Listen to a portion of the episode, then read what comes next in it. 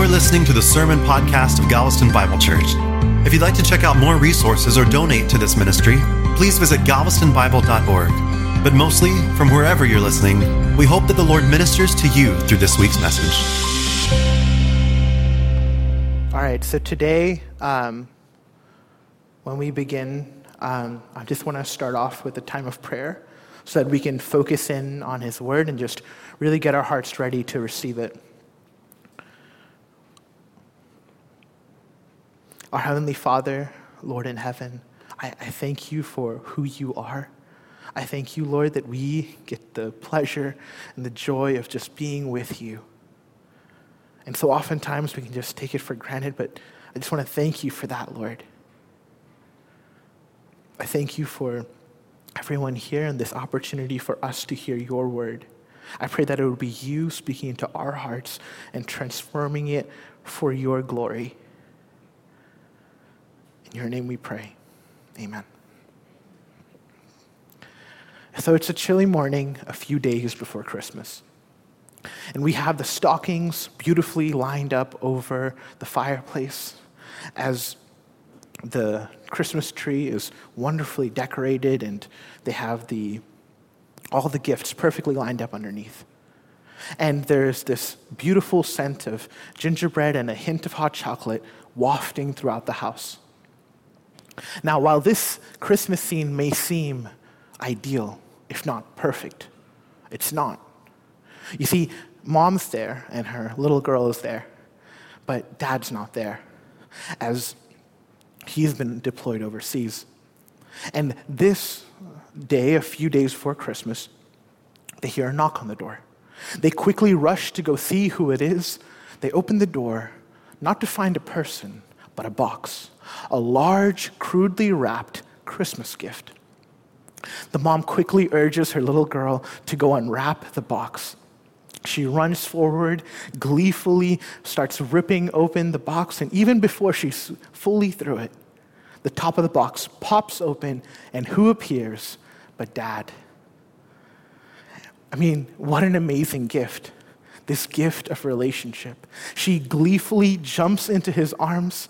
As they embrace, this little girl feels joy because she's with her dad.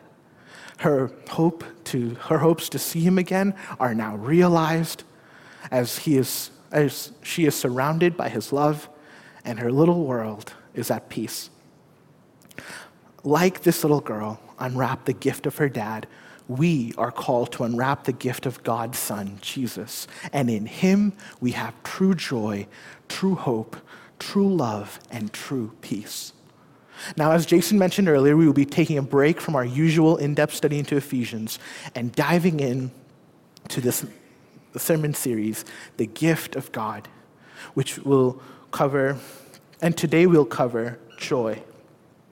In that we have true joy when we unwrap the gift of the Savior. Joy in Jesus Christ as we receive Him as Lord and Savior. Now, unlike this little girl, as we approach the holiday season, there may be a different set of feelings that may be brewing in our hearts. For some of us, it may be a feeling of a more somber feeling it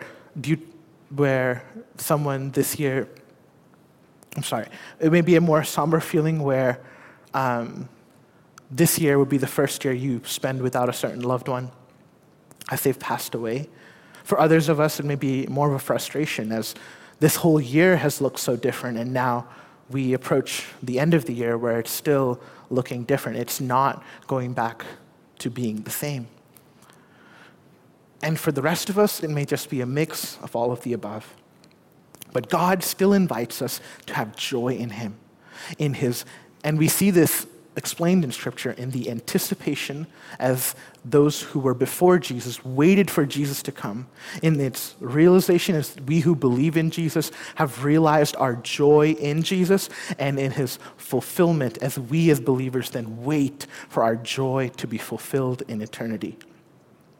And all of this is based on the truth that we have true joy when we unwrap the gift of the Savior. Now, before we go any further, I think it's important to address the big question.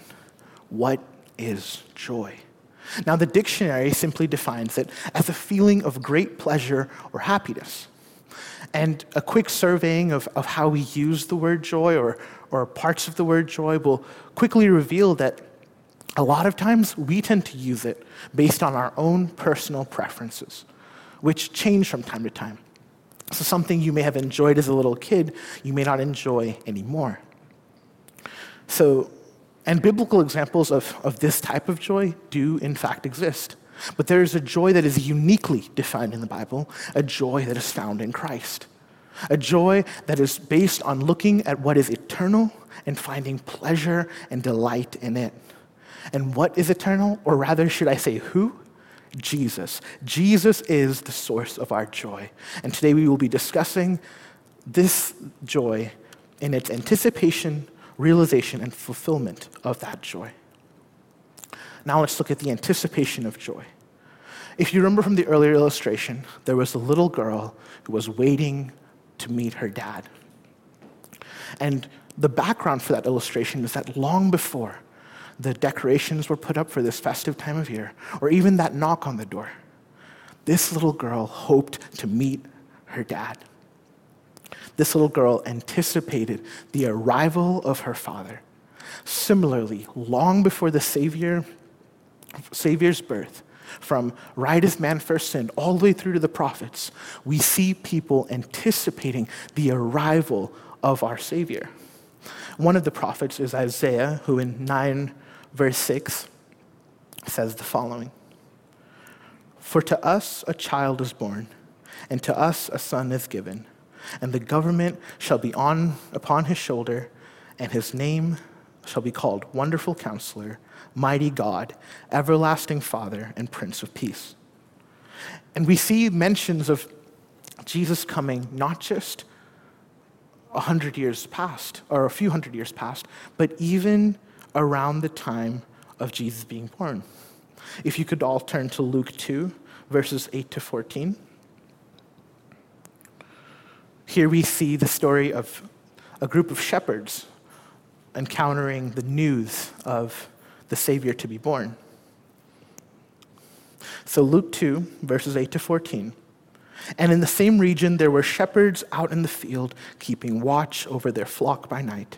And an angel of the Lord appeared to them, and the glory of the Lord shone around them, and they were filled with great fear.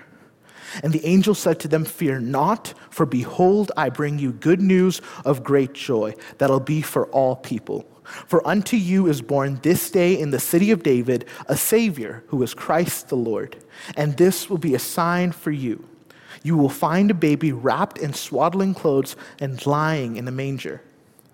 And suddenly there was with the angel a multitude of heavenly hosts, praising God and saying, 'Glory to God in the highest, and on earth peace among those with whom he is pleased.'" Now, this whole sermon series is titled "The Gift of God."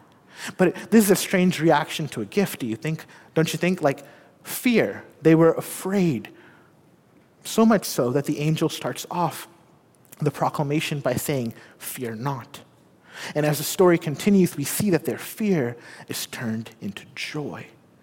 Now, let me give you an illustration to explain what happened. Now, this actually happened. So a few years ago, the Houston Police Department was pulling over a series of cars. Now, imagine what it's like to be pulled over, right? You have the lights flashing behind you, you're sitting there in your car, and you're nervous. And you're thinking to yourself, man, what did I do wrong? Was I speeding? Is my taillight out? Or maybe my registration's off. And as the police officer approached, and the person rolled down their window, and before they could even say another word, the police officer interrupted by saying, "Happy Thanksgiving. The reason I pulled you over today was to give you this frozen turkey as on behalf of the police department as an effort to give back to the community." I mean, what? So then their fear of being cited underneath the law is now being turned into joy. Similarly, we all deserved and anticipated the wrath of God without Jesus. Instead, we get Jesus. And this is all the more reason for us to have joy in him, because we were once enemies of God, but now we are being brought back into right relationship with him. And for those of you who may be here today, who may have just wandered into a random church service to see what this is about, I would like to encourage you, if one of your hesitations to following Jesus seriously is that you're afraid of not being good enough, I would like to encourage you that God did not come so that we could, because we could measure up. God came because we could not measure up, because he himself, Jesus himself, is enough.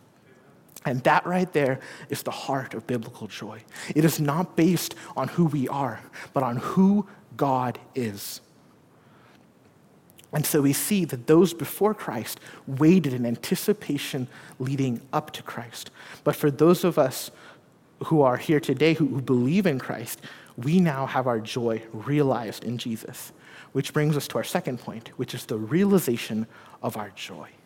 Now, when I say realization, I do not mean some grand epiphany, but having our hearts changed to follow God. So now we're not just receiving a gift that we don't deserve, but also having our hearts changed to follow him. And in him, we have joy, eternal joy. And oftentimes we struggle to maintain that joy, or to have that joy in our lives, because we take our eyes off of what is eternal and put it on what is temporary. And what is temporary? Everything in this world that is quickly fading away and changes, and in the end will not satisfy. No, I'm not saying that you shouldn't value what you've been given, but you should not look to it for your ultimate joy. That your joy is to be in Jesus, not just when life is easy, but especially when life is hard. As Jesus himself instructs us in Matthew 5, verses 11 to 2. Blessed are you when others revile you and persecute you and utter all kinds of evils against you falsely on my account. Rejoice and be glad, for your reward is great in heaven, for so they persecuted the prophets who were before you. Jesus here, at the start of his ministry, is instructing those who would follow him that they would be hated, reviled for proclaiming this truth of Christ, for having joy in Jesus. And he also offers us a good barometer to see what kind of joy we hold on to see if indeed we have the joy that is uniquely defined in the Bible, the joy that is found in Christ. And the barometer sits upon the singular question, when are you able to rejoice? Is it only when life is easy? Is it only when things are really going your way and you have some sense of control? Or is it also when things are difficult, when life is crazy and unimaginable? Now, to clarify, the Bible here by no means is having you suppress your feelings or is asking you to do so. But in fact, the Bible fearlessly embraces our broken condition. Paul, as he himself was being persecuted, describes his condition in 2 Corinthians 6, verse 10, as sorrowful, yet joyful. How is he able to do that? How is he able to both express the heart of his sorrow and yet still have joy? It's because biblical joy is not grounded in our circumstances, it's not grounded in the way things are going. It is grounded in who Jesus is, so that no matter what you face, you can have joy. And what is the reason for our joy? As Jesus says it in Matthew 5, verse 12, it's Jesus himself. As he says, our reward is great in heaven. And what is the most appealing thing about heaven? Jesus. So we follow Jesus because of the more satisfying joy in following him over the world, as we see, will lead to destruction. Now, in the past, those who were waiting for Jesus held that joy in anticipation to Jesus. And we who believe in Jesus now hold on to that joy in the realization of Jesus. But the good news doesn't stop there, as we wait for our joy as believers to one day be full. When, as Paul says it himself, that he felt both sorrow and joy. So you know that there is something better to come, that this isn't it. And that brings us to our third point, which is the fulfillment of joy.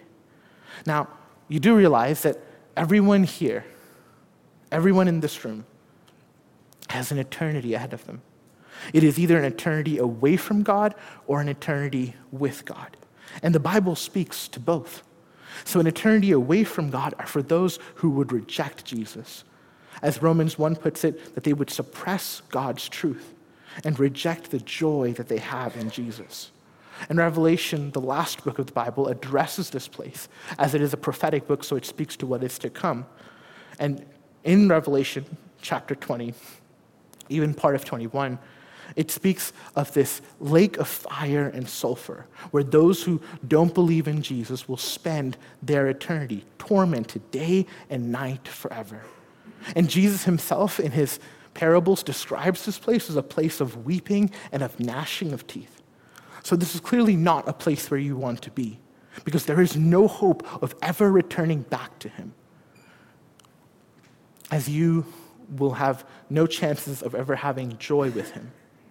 Now, just to clarify, the Bible here is not trying to scare you into following Jesus, because we as believers follow Jesus because of who he is, not simply as a means to get out of hell, but it is still a terrifying thought to be separated from God forever.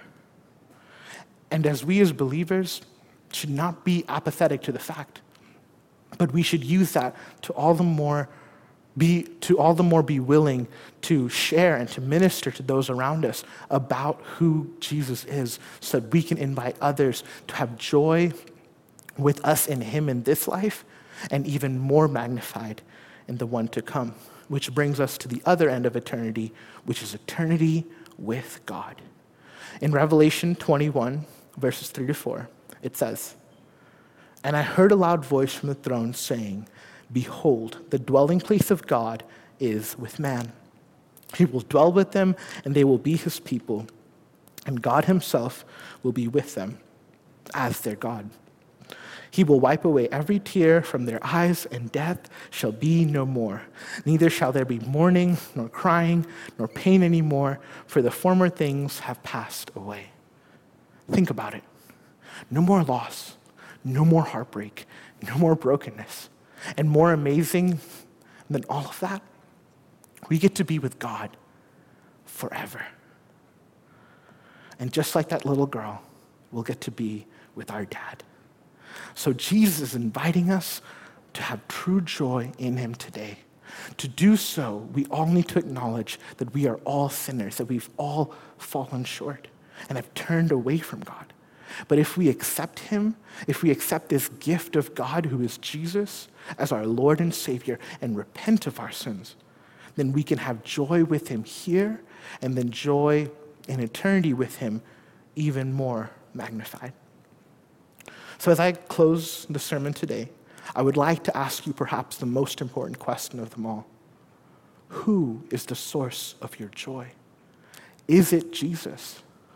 And if he is the source of your joy, then are you going to him for your joy instead of the things of this world? Are you eagerly desiring to spend eternity with him, knowing that no matter what you face in this life, even if it is another year like this or worse, that it's all worth it because we, just like that little girl, will get to be with our dad? Now I'm going to close off in prayer as we reflect on these things. Our Heavenly Father, Lord in heaven, I thank you for this amazing time to think about who you are and to have joy in you. I ask, O Lord, that you would transform our hearts to follow you in the midst of our daily heartache and our daily struggles, that you, God, would draw us ever closer to you. And for those here who may not know you, Lord, I pray that you would comfort them in your truth and allow them to get to know who you are and to follow you. In your name we pray, amen.